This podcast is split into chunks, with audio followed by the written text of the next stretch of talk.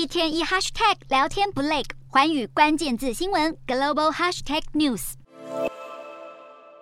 全球首富马斯克不再只是特斯拉执行长与 SpaceX 创办人。马斯克收购推特后，在美东时间十月三十一日，将自己任命为推特的唯一董事，并解散九名前董事会成员。新官上任的马斯克，除了对推特高阶主管整顿一番，也同时宣布修订用户认证程序，对推特导入新规定。据传，马斯克可能会要求拥有蓝勾勾认证标章的用户，每个月支付至少四点九九美元，才能继续维持蓝勾勾标章。另外，让订阅用户拥有专属功能的 Twitter Blue 方案，月费也可能从原本的四点九九美元调涨到十九点九九美元。而这些新方案是否拍板定案，将于十一月七日揭晓。为了让推特的改朝换代更有效率，马斯克已经调动五十多名旗下公司的亲信下属到推特，协助他达成长期的经营策略，其中包括数十名来自特斯拉的软体工程师与资安主管。马斯克要求他们尽快评估推特的软硬体工作、内容审核和资安隐私等项目，准备重新设计这个社群平台。至于推特原本的员工，马斯克则要求他们解释自己的工作价值，否则有可能面临解雇。外界专家预料，在马斯克的经营之下，推特将历经一场腥风血雨的改革。